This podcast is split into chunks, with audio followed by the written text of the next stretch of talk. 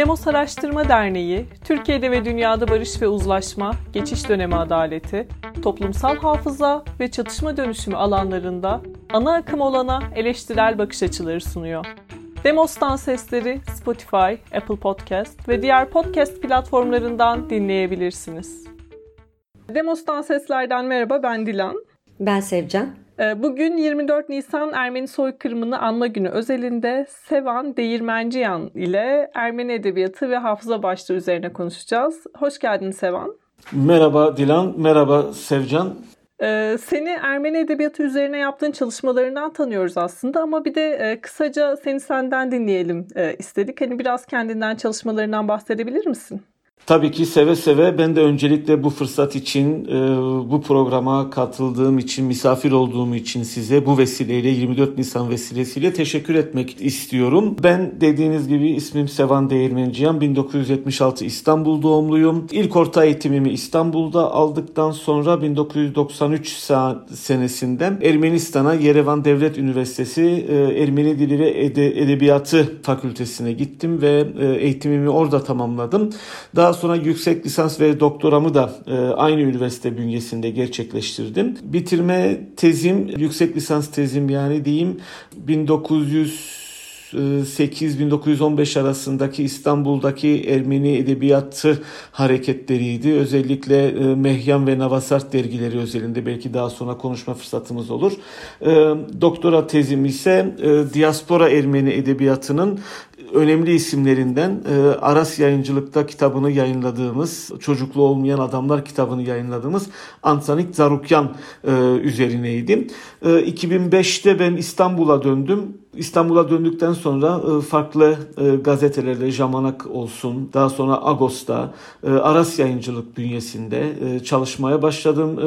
Ders vermeye başladım İstanbul'daki Ermeni okullarında veya öğretmenlik yapmaya hazırlanan gençlere dil ve edebiyat konusunda yardımcı olmaya çalıştım dersler vererek. Hrant Dink Vakfı bünyesinde 2016'dan itibaren Ermenice eğitmeni olarak çalışıyorum. Vesaire vesaire işte çalışmalarım kısa kısaca bunlar.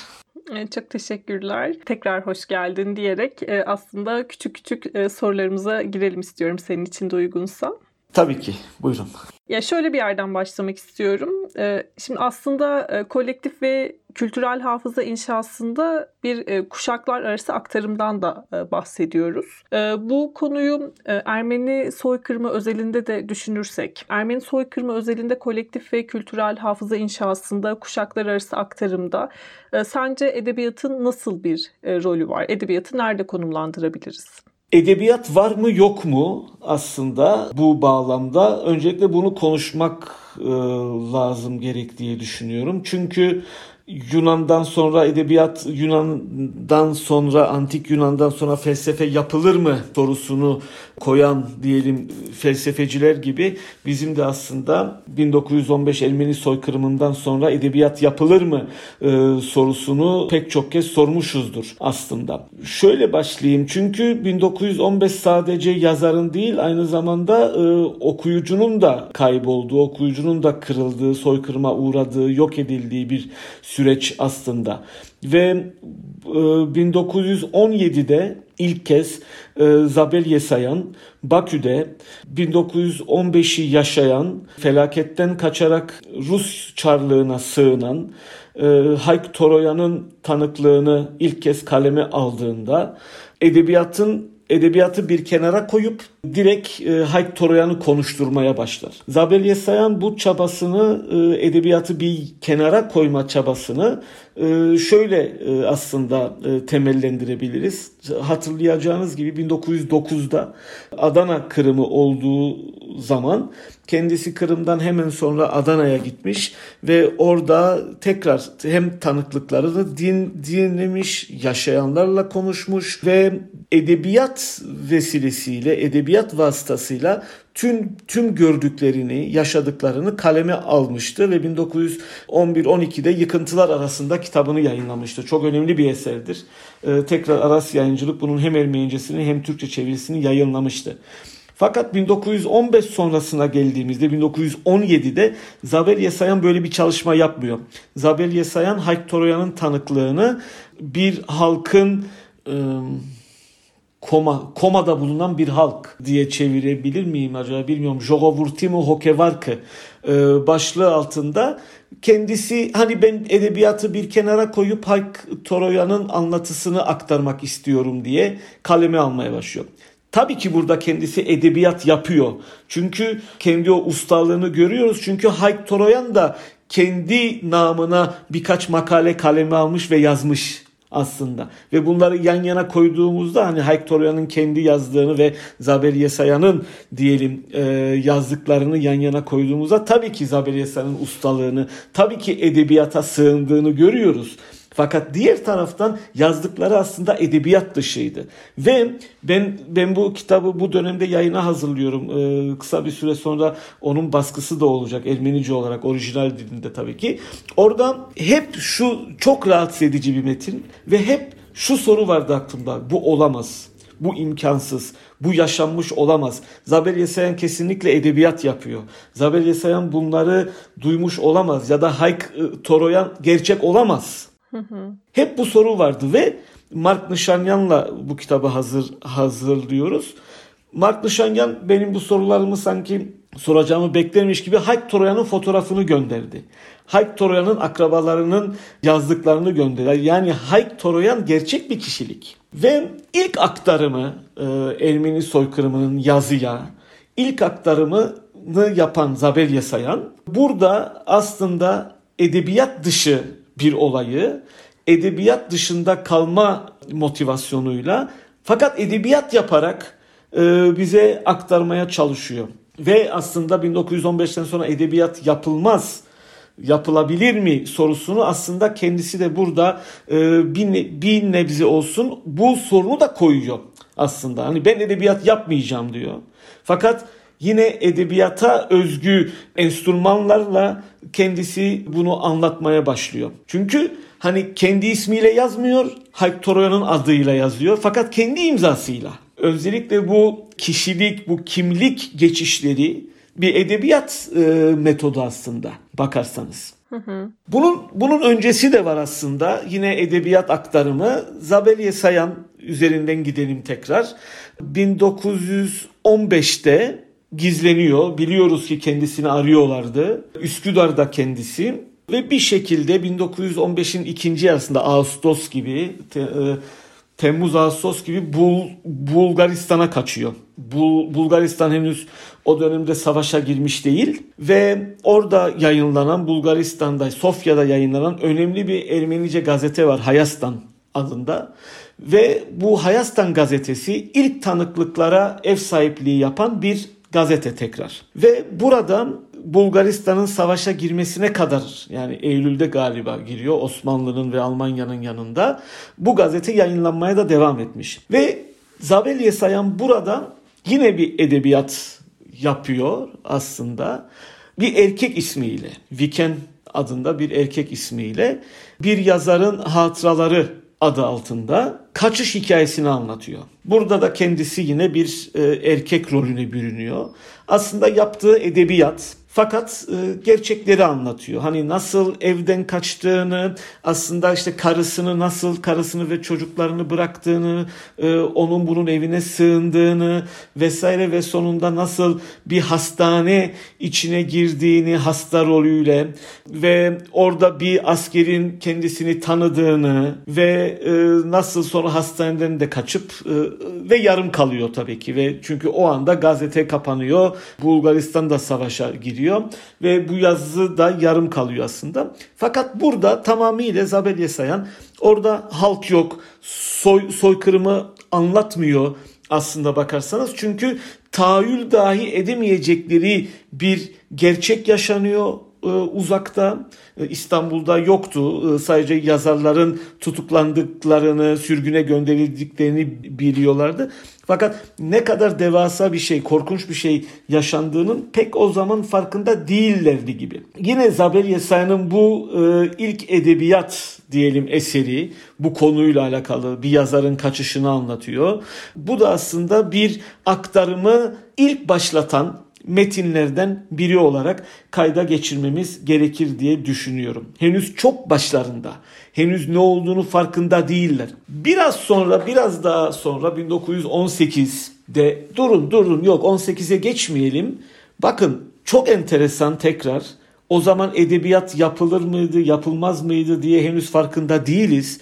Fakat Aram Andonyan diye bir yazar var ki e, Zaven Biberyan'ın e, çevirisiyle onu Balkan Savaşı'ndan tan- tanıyoruz. E, bir gazeteci kendisi aslen Aram Andonyan. 15 öncesinde günlük gazetelerde şurada burada yazılar yazıyor. E, edebiyat eleştirileri yazıyor. Fakat çok böyle ünlü biri değil.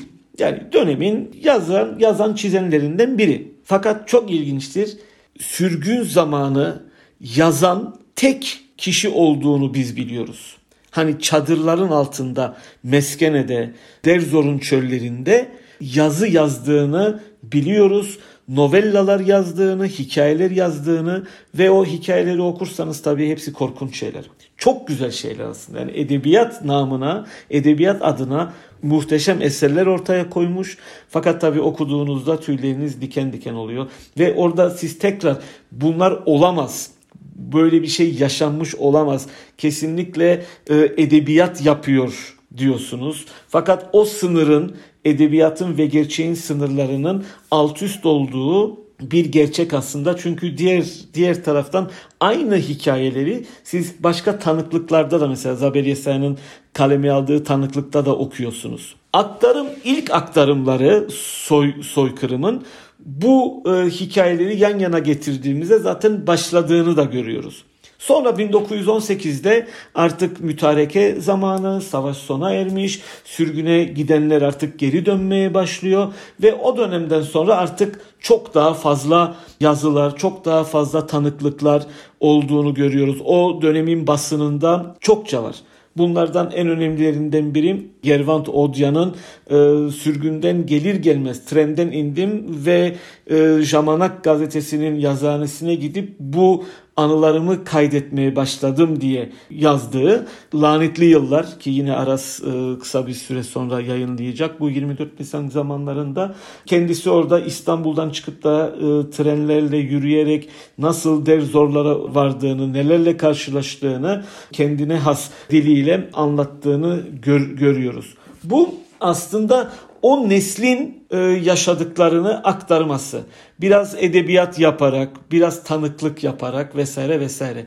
Fakat aslında yine böyle çok anılar olduğunu görüyoruz 1918'den sonra. Hani edebiyat değil de anı olarak anlatmak, tanıklık olarak anlatmak vesaire çok sık rastladığımız bir şey olacak, bir metot olacak, bir enstrüman olacak. Roman olarak bunu anlatmaya çalışanlardan biri çok daha sonraları 30'lu 40'lı yıllarda Hagop Oşagan var. Hagop Oşagan'ın en önemli eseri 3 ciltlik e, Kalanlar diye Mınatortats Bursa'nın bir köyünde geçiyor e, ve kendisinin amacının romanı yazmaya başlarken e, 1915'i anlatmak, 1915'i nasıl diyeyim fethetmek, 1915'i kavramak olduğunu e, anlatıyor kendisi. Yani amacını bu olarak koymuş. Fakat 3 e, cilt yazıyor. 3 cilt yazmasına rağmen e, bir türlü 15'e gelemediğini de daha sonra itiraf edecek ve sonra zaten ölecek. Roman yarım kalacak. Ermeni edebiyat tarihine tam girmiş oldun Sevan aslında ama hani bunu ilerleyen kısımda açacağımız soruyla biraz daha detaylandırmak adına hem araya girmiş oluyorum bu noktada. Hem de e, direkt senin anlatacağın kısmı aslında tam bölmeden bu sorumu da araya biraz sıkıştırıp seni yine hani uzunca dinleyelim diye araya girmek istedim bir yandan da. Şimdi bu eksende 1915'ten sonra felaketten sonra edebiyat yapılır mı sorusunu daha detaylı açacağız. Bir sorumuz daha var buna yönelik sana hazırladığımız. Şimdi araya bu anlatı evrenin nasıl kurduklarına, nasıl sirayet ettiğine dair bir bağlamdan hareket ederek senin alıntını sana yönlendirip o kapsamda bir soru sormak istiyorum. Tam da hani bıraktığın yerden bağlanıyor aslında. Bu yersizlik, e, yurtsuzluk meselesine değineceğim burada. Hı hı. Ağustos'taki Ermeni ruhunun kurnası İstanbul ve Şahan Şahnur'un dönüşü başlıklı yazında şöyle diyorsun. Alıntılıyorum bu kısmı e, dinleyicilerimiz için de. Edebiyat, vatan, ülke kavramlarından bağımsız bir olgu kuşkusuz. Edebiyat arada sırada beslendiği vatan ve ülkeden bağımsız olarak oluşur, gelişir ve yaşar. Edebiyattan yoksun vatanlar olabildiği gibi vatandan yoksun edebiyatlarda pek tabii düşünülebilir. Bunların birbiriyle bağlantılı bir ilişkisi yok. Ülke ve vatan konu özellikle Ermeniler olduğunda çoktan kimliğin bir parçası olmaktan uzaklaşmışlardır. İstanbul Ermeni Edebiyatı'nın çehresi vatan ve ülke arasında bir sise gömülü, onlar bazen yaşamdan yoksun bir anı olarak önemli bir yere sahiptirler, bazen de yersiz yurtsuzluk ilişkisi dahilindedirler. Ağırlık doğal olarak sonuncusundadır diyorsun. Ee, yazının bu kısmında edebiyatın toprağı zemin alan bir vatan olgusundan bağımsız olduğunu dile getirerek burada daha ziyade İstanbul'un Ermeni edebiyatı açısından önemini ele alıyorsun. Bu alıntıyı şimdi İstanbul vurgusundan çekip e, senin de az önce anlattıklarını da bağlayarak yersizlik ve yurtsuzluk buna neden olan felaket açısından vurgulamak istedim. Bu yüzden e, araya girdim bir yerden de. Bu kapsamda Ermeni edebiyatı tarihine baktığımızda edebiyatın felaketle ilişkisinde özellikle 1915 ve sonrasındaki edebiyat ne tür anlatılar kuruyor şeklinde bir soru yönelteyim sana. Şöyle ki felaketin en büyük e, sonucu diaspora tabii ki. Hani eskiden diyelim 15 öncesinde bir merkez var. O merkezi işte İstanbul olarak e, çizebiliriz. Fakat 1908'den sonra e, hani ikinci meşrutiyetten sonra farklı edebiyat arayışlarına girmişler. Hani İstanbul'u merkez almayalım artık bir Ermenistan edebiyatı diye manifestoların yayınlandığı, hani biz taşraya bakmalıyız, kendi yurdumuza bakmalıyız. Ermenistan olarak niteleniyor tabii e, o, o dönem. Harput'tan, e, Van'dan, Diyarbakır'dan, Antep'ten, Malatya'dan ne edebiyat üretimleri var, ne eserler var. Biz burayı merkez almamız lazım vesaire diye bir sanat kaygısı koyuyor o dönem yazarları basını açtığımızda veya o dönem az önce bahsettiğim benim de tezimin konusu olan Mehyan ve Navasart dergilerine baktığımızda bu kaygıları taşıyan yazarlarla çok sık karşılaşıyoruz. Özellikle neopagan hareketi var o dönem. İşte Tanyel Varujan en önemli öncülerinden biri. Tamamıyla hani vatana, memlekete dönmemiz lazım. Atalarımıza dönmemiz lazım. Bu söylem var sanat kaygısı olarak. Ve 15 buraya 15'e geldiğimizde tabii her şey alt üst oluyor. Hani bir memleket arzusu, mem, memleket e, tim merkeze alan bir edebiyat e, çevresinde yeni arayışlar içindeyken birdenbire memleket elinden gitmiş. Halk yok artık, okuyucu yok vesaire ve dört bir yana dağılmış bir e, edebiyatla karşı karşıyayız. E, bunların en önemli ayaklarından biri işte batıda dediğimiz işte Fransa, e, Amerika ve daha sonra diyelim çöllerden gelecek olan yetimhanelerden gelecek olan nesillerin oluşturduğu Beyrut ve Suriye e, Suriye ve Lübnan Ermenilerin edebiyatı Orta Doğu'daki işte Mısır'dır, Kudüs'tür ve, ve, ve vesaire ve tabii ki çok fakirleşmiş bir İstanbul. Ve bunların baktığınızda bu üçünü yan yana koyduğunuzda ben ikisini koyacağım şim, şimdilik. İşte Beyrut ve Fransa'yı, Paris'i yan yana koyduğunuzda ikisinin de çok farklı edebiyat anlayışları var. Tabii hepsinin merkezinde 1915 e, var. 1915 algısı Fransa'daki Ermeni yazarlar ve e, Lübnan'daki Ermeni yazarlar için çok farklı şeyler ifade ediyor 15. Çünkü şöyle 1900 e, mesela Fransa'daki yazarlar 1915'i pek de yaşamamışlar aslında. Genelde İstanbullular, genelde 1922'den sonra e, İstanbul'u terk edip gitmişler. Hani milli hareketin işte İstanbul'un e, alınması vesaireyle çok daha gençler hani soykırımı yaşamamışlar. E, İstanbul'da kal, kalmışlar. 1902-1903 doğumlu bir nesil. E, yetim değiller ve ailelerini bırakıp biz burada yaşayamayız artık deyip Fransa'ya göç göçmüşler. Bir nevi gönüllü sürgünlülük halindeler. Yani kimse kendilerine muhakkak gitmeniz lazım, buradan ayrılmanız lazım dememişler. Kendileri ama artık İstanbul'da yaşamanın imkansız olduğunu farkına varıp bırakmışlar ve gitmişler. Fakat diğer taraftan Beyrut'takilere bakacak olursak bunların hepsi 1915'i yaşamışlar çöllerden geçmişler. Annelerini, babalarını, kız kardeşlerini, erkek kardeşlerini kaybetmişler gözlerinin önünde. Yetimhanelerde büyümüşler. Ve Antanik Zarukyan'ın deyişiyle çocukluğu olmayan bir nesil Ve bu neslin vatana bakışı, memlekete bak bakışı, oluşan Sovyet Ermenistan'ına bakışı çok farklı. Ve mesela Fransa'daki yazarlar çok daha avantgard. Mesela Şahan Şahnur özelinde bakacak olursak hani milli duyguları çok daha farklı, çok daha sinik bir bakış açısı var. Çok daha sorgulayıcı, çok daha eleştirel bir bakış açıları var. Artık bizim değiştirmemiz lazım bazı şeyleri diyebiliyorlar vesaire vesaire. Fakat diğer yandan diyelim Beyrut'takiler öyle değil. Ee, o yüzden mesela baktığınız zaman Beyrut yazarlarıyla Fransız yazarları arasında hep bir kavga dövüş var. Sizin utanmanız, arlanmanız yok mu? Siz nasıl böyle şeyler yazabilirsiniz diyebiliyorlar Fransa'daki yazarlara ee, ve Fransa'daki yazarlar da dediğim gibi yani Tamam onların da kaygıları var.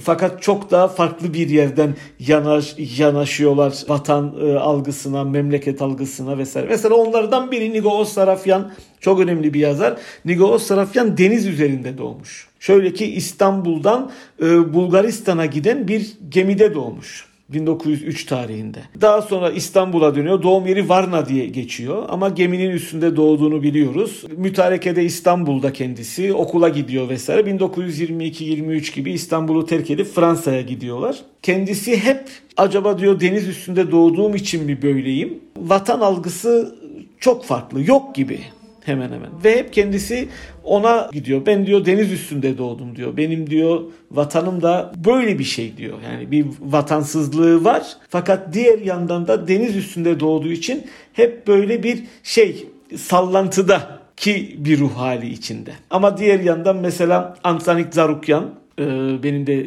tezimin konusu olan Antanik Zarukyan e, Sovyet Ermenistan'ını kendi vatanı olarak görüyor. Ama hani e, diğer Beyrut'taki yazarlar gibi ama Sovyet Ermenistan'la hiçbir bağ yok aslında. Sovyet Ermenistan'a gitmiş değil, görmüş değil. 1950'lerde gidecek, 1960'larda gidecek ve çok önemli bir şiir de yazmış. E, Erivan'a mektup diye, Tuhtar Yerevan diye ki hani e, burada Ermenistan'ın vatan olduğunu, kendilerinin bir gün oraya gideceğini vesaire vesaire e, yeni doğan Ermeniliğin merkezi olduğundan dem, dem vuruyor. Bu bakımdan e, hani Fransa'daki ve Beyrut'taki yazarların vatan algıları çok farklı. Ve dolayısıyla soykırım sonrası diaspora yazarlarının vatan algısı çok farklı. Tabi bu dağınıklık hali giderek derinleşiyor. Ve bugüne geldiğimizde mesela artık Beyrut pek yok. E, Fransa'da da pek yazar kalmadı artık. Yani bu diaspora hali ta 1929'da Şahan Şahnur kendi romanında zaten söylemişti. Ricat halindeyiz. Zaten hani sessiz ricat romanı bu şarkısız ricattır aslında asıl ismi. Nahançı Arant Yerki e, buradan bahsediyor ki yani biz her şeyi kaybedeceğiz artık ve dili dili kaybedeceğiz. E, her şey geçecek. Yabancılarla evleneceğiz artık. Fransızlarla evleneceğiz ve orada zaten birkaç karak karakter var Fransız kızlarıyla evleniyorlar. Duasını unutuyor mesela. Ya ben diyor ana ana dilimdeki duamı unuttum diyor mesela. E, tüm bu sorunları biz maalesef yaşıyoruz ve yaşayacağız da daha derinleştirerek. Çok teşekkürler Sevan. Bir de hani girişte kısaca değindiğin meselenin diğer tarafına odaklanalım istiyoruz burada. E, felaket üzerine 1915 üzerine daha ziyade hani değindik ama bir de felaketi yazanlar kadar Ermeni edebiyatında felaketi yazamamak, aktaramamak ve suskunluklar da büyük bir mesele. Bu mesele felaket dönemi yazarlarına ya da e, az önce hani günümüze kadar getirdin. Felaket yazarlarından sonraki kuşaklara günümüze nasıl sirayet ediyor bu? Özellikle yine e, anlatıların içi içeriği bu suskunluk ya da bunu aktaramama hatta hani senin değindiğin ölçüde edebiyat yapılır mı sorusu kapsamında neler ortaya çıkıyor bu felaketi yazamama bağlamında? Ee, evet felaketi yazmak e, yazarların e, en şey diyeyim en önemli motivasyonlarından biri olmuş. Fakat ne bileyim Aram Haygaz adlı bir yazar var. Kendisi Gümüşhaneli ve soykırım yıllarında yürüyerek e, bir yere kadar gitmiş ve bir yerden sonra annesi artık bak kendini kaç kurtar e, Müslüman ol ve hani kendini kurtar biz e, bu yolun çünkü ölümdür biz diyor öleceğiz. Fakat sen çocuksun sen bizi hiç düşünme kaç Müslüman ol bir ailenin yanına sığın ve yaşa. Ve kendisi 4 yıl Kürdistan dağlarında daha sonra yazacak çünkü 4 yıl Kürdistan dağlarında diye bir eseri var. 4 yıl Müslüman olarak bir ailenin yanında kalıyor ve Müslüman olarak yaşıyor 4 yıl. Ee, gördüklerini de daha sonra 1960'larda sanırım 500 sayfalık büyük bir kitabı var. Kürdistan dağlarında 4 yıl diye bunları anlatacak. Yani bu deneyim aktarımı her zaman var. Fakat hani buna edebiyat denir mi? Soru işareti. Yani bu bir hatırat sonuçta. Bu bir tanıklık. Fakat edebiyat olarak bunu yazmaya çalışmayı bunu yazmak, bunu aktarmak e, ya en çok e, Hagop Oşagan uğraşmış. Hagop Oşagan da dediğim gibi az önce yazamamış. Soykırıma kadar o bir köyü anlatıyor kendisi. Bursa'daki kendi de yaşadığı köy. Kendisi çünkü Bursalıydı, Sölözlüydü. Oraları anlatıyor. Fakat soykırım yıllarına gelecek, e, felaketi fethedecek. Orada artık eli kolu bağlanıyor ve zaten roman yarım kalıyor. Üç cildi yazıyor ve sonra son bölümü e, son bölümü yazamıyor. Diaspora şu andaki edebiyatın en önemli temsilcilerinden biri Krikor Bıltyan romancı kendisi.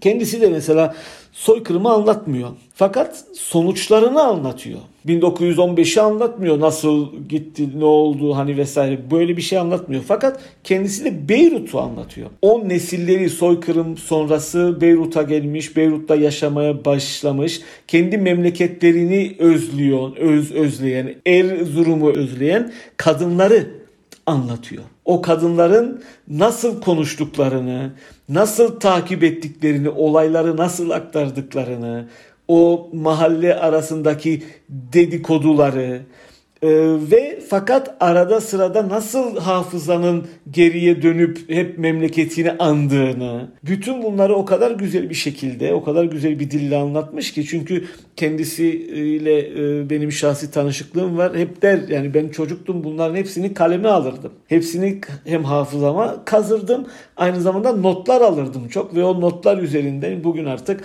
o kadar büyük bir dünya kurmuş ki evet memlekette değil o dünya. Diyelim tarihi ya da e, tarihi Ermenistan'ın şehirlerinde değil. Beyrut'un barakalarında çünkü geldiklerinde barakalarda yaşamaya başlamışlardı. Fakat o barakalarda geçen hayatın aslında bir sonuç olduğunu çok rahat bir şekilde onun romanlarında görme imkanımız oluyor. Hani 1915'i anlatan Krikor Bıltyan'ın eserlerinde biz aslında hani soykırımı değil fakat soykırımın sonucunu sonucuyla yüzleşiyoruz. O halkla hani memleketini yit, yitirmiş fakat onun hafızasını taşıyan ve ama yaşayan da memlekete saplanmamış. Aynı zamanda kendi yeni hayatını da kurmuş ve hayatını sürdüren bir halkla Krikor Bıltyan'ın 1990'dan beri yazdığı eserlerde bu e, bunu görüyoruz. Ben İstanbul'daki hikayeleri okuyordum. İstanbul ede, edebiyatında olan ve 1930'larda yazılmış çok ilginç bir romanla karşılaştım. E, Hagop Mansuri'nin yazdığı bir roman. E, ailesini kaybetmiş, e, İstanbul'a sığınmış ve İstanbul'dayken kendisini e, İstanbullu bir kadınla evlendirmiş. Bir e, fırıncıdan bahsediyor. Fakat başarısız bir evlilik oluyor. İstanbul'uyla çok e, bu insan e, anlaşamıyor ve kendisi gibi e, Taşra'dan gelen bir kadınla evlendiriyorlar daha sonra. Ve bu kadın Taşralı olan kadın e, kendi hayatını anlatırken aslında Suriye çöllerine gittiğini evet yani direkt soy, soykırımı anlatmıyor neler yaşadığını anlatmıyor fakat okuyucu bunu anlıyor. Yegrort Amusnot'un ikinci evlilik romanın adı bu ve e, ikinci evlilik bu ikinci evlilik bu hani İkisinin de çok rahat anlaştığı bir evlilik oluyor. Çünkü ikisi de taşralı, ikisi de soykırımı, tehciri görmüşler. Yakınlarını kaybetmişler. İkisi de biri karısı, ikisi de kendi eşlerini kay- kaybetmişler ve yeni bir evlilikle bu hayat devam ediyor bir hale geliyor. Yani İstanbul'da aslında soykırım sessizlikle geçiştirilmiş bir konu. İstanbul hikayelerinde, İstanbul edebiyatında o kadar yüksek sesle bu konuyu göremezsiniz. Fakat Yani bütün İstanbul hikayelerini okursanız diyelim yüzlerce hikaye okuyun. Belki bir 10-15 tanesinde bu sessizliği anlarsınız ama. Mesela şöyle bir hikaye var. Ee, geçen gün de bir yerde bahsettim. Ee, yine Hagop Mansuri'nin bir hikayesi. Çok güzel bir hikaye. İstanbul'da taşranın e, çatışmasını aslında anlatıyor bir, bir, bir nevi. Bir ev, e, bir aile, Eğinli bir aile kadın ve kızları var ve baba e, kız okula gidiyor geliyor vesaire ve piyano almak istiyor eve. Ve e, evde bir çatışma var bu piyano yüzünden. Baba karşı piyano alınmasına, anne e, tabii ki kızını destekliyor ve bu piyano alınacak diyor. Ve eve gidip gelen bir memleketli bir anne var, bir, bir teyze var. Akraba değil. Fakat işte geliyor bu adamla beraber oturup kendi memleketlerinden konuşuyorlar. Devamlı fısır fısır ve kadın e, bundan rahatsız. Yani karısı adamın bundan rahatsız. Kadın çünkü ya ne gerek var? Biz artık şehre geldik. Biz buraya adapte olmamız lazım. Piyano almamız lazım vesaire vesairenin peşinde. E, tabii kadın daha çabuk adapte oluyor. Daha çabuk e, o şehir hayatına içine giriyor belli ki ve bir günde eve geldiğinde e, adam piyanonun alınmış olduğunu görüyor orada. Kavga, gürültü, patırtı bu piyanoyu atacağım ben camdan vesaire vesaire derken bu kadın geliyor. Bu yaşlı kadın. Memleketlisi geliyor adamın. Kadın tabii ya bugüne geldi falan filan bunu dolduracak e, bu piyanoya zaten karşıdır vesaire mantığında ama kadın oturuyor ve adama şey şey diyor. Ya diyor niye diyor piyanoya karşısın? Çocuk diyor ne güzel işte çalışır vesaire vesaire ve diyor ki oğlum diyor biz diyor dağları bıraktık da geldik buraya. Bir diyor piyanonun lafı mı olur diyor. Hani bu aslında hani e, ne kadar vurucu bir cümle ve sırf bu cümleyi hazırlamak, sırf bu cümleyi o kadına söyletmek için olacak o kadar hikayeyi anlattığını gör, görüyorsunuz. Yani biz dağları bıraktık. Biz memleketimizi verdik yani. Şimdi yani bir piyano için niye kavga ediyorsunuz? Ee, aslında çok vurucu ve 1915'i biliyorsanız eğer aslında neler yaşandığını biliyorsanız ve o e, diyelim bağlamda okuduğunuzda aslında ne kadar ağır bir hikaye. Diğer yandan e, Gobelyan'ın hikayeleri var böyle bir iki tane. Antan Özer'in hikayeleri var. Hiç soy, soykırımdan bahsetmez. Fakat yitirilen memleketi görürsünüz. Ağlayan erkekler var mesela. Yervant Gobelyan'ın bir hikayesinde. Biri çöpçü, biri e, sütçü. Geliyorlar bir çocuk var ve çocuk annesine gidip ya bu adamlar oturup ağlıyorlar. Bir şeyler anlatıyorlar ağ, ağlıyorlar bu adamlar. E, sus oğul sen anlamazsın onların acısını diyor annesi. Sen onları karışma, sen onları rahatsız etme, onlar otursunlar, konuşsunlar birbirleriyle. Yani mesela bağlamdan kopuk okursanız e, tamam hani çok bir şey anlamazsınız belki bu hikayeden. Fakat işte 1915 yitirilen memleket, aile acısı, giden e, diyelim e, yitirilen aile bireyleri, bunları hepsini bu ki bu sessizlikle geçiştiriliyor. Bunları da hikaye getirirseniz dışarıdan e, trajedinin ve e, şeyin diyelim o e, ağrının derinliğini burada çok rahat e, görürsünüz. Ve İstanbul hikayelerinde de bu şey var, bu ağırlık var. Bazı Hani çok değil fakat bazı hikayelerde ben herhalde önümüzdeki yıl öyle bir kitap yayınlayacağım. İstanbul hikayeleri yani e, felaketin sessizliğinin olduğu hikayeler. Yani hazırladığımız e, soruları yöneltmiş olduk. Çok teşekkürler. E, hepsine çok incelikli cevaplar verdin. E, bir eğer son sözleriniz varsa e, son sözlerinizi e, alabilirim. Bunun ardından bugünkü yayınımızı kapatabiliriz. Peki Dilan birkaç şey söylemek istiyorum. Evet şunu söylemek istiyorum. Şimdi kendimi dinlerken bir yandan bir yandan da konuşurken aslında çok dağıldığımı fark ettim. Hani toparlayamadığımı fark ettim. Veya bana öyle geldi veya tam kapsayamadığımı e, anladım. Fakat sanırım konu konu böyle bir konu. Hani tam olarak e, idrak edemediğiniz ve tam olarak belki de aktaramadığınız bir şey. Belki de edebiyattaki de aslında dağınıklığın e, diyelim e, nedenlerinden biri bu çok şey var kafanızda. E, çok şey hakkında konuşmak ve aktarmak istiyorsunuz. Bir de karşınızdaki insanların e, anlamasını da istiyorsunuz ve tüm bunlar bu kaygıları yan yana getirdiğinizde ortaya e, çok da sağlıklı belki de konuşamadığınızı fark ediyorsunuz. En azından benim hissiyatım bu. Belki sizler hani bunun böyle olmadığını belki söyleyeceksiniz. Fakat benim hissiyatım bu. En azından bunu da kayda geçirmek diledim. Sağ olun çok. Sizin de bu fırsatı bana verdiğiniz için. Ne demek biz çok teşekkür ederiz geldiğin için. Ee, Teşekkürler. Çok, e, yani konumuz ağır e, fakat seninle konuşmak e, keyifliydi. E, o halde yayını kapatabiliriz. E, odamızdakilerin Ermeni soykırımını anma gününe özel bu bölümünde sevgili Sevan Değirmenciyan'ı ağırladık. Ermeni soykırımının 107. yılında kaybedilenleri anıyoruz ve e, tabii ki toplumsal barışın inşası için soykırımla yüzleşmenin e, önemine inanıyoruz ve bunu vurgulamak istiyoruz. E, bir sonraki bölümümüzde görüşmek üzere. Herkese iyi günler. Hakkımızda ne düşündüğünüzü merak ediyoruz. Demos'tan seslere üye olmayı, puan vermeyi, yorum ve önerilerinizi bizimle sosyal medya hesaplarımız üzerinden paylaşmayı unutmayın.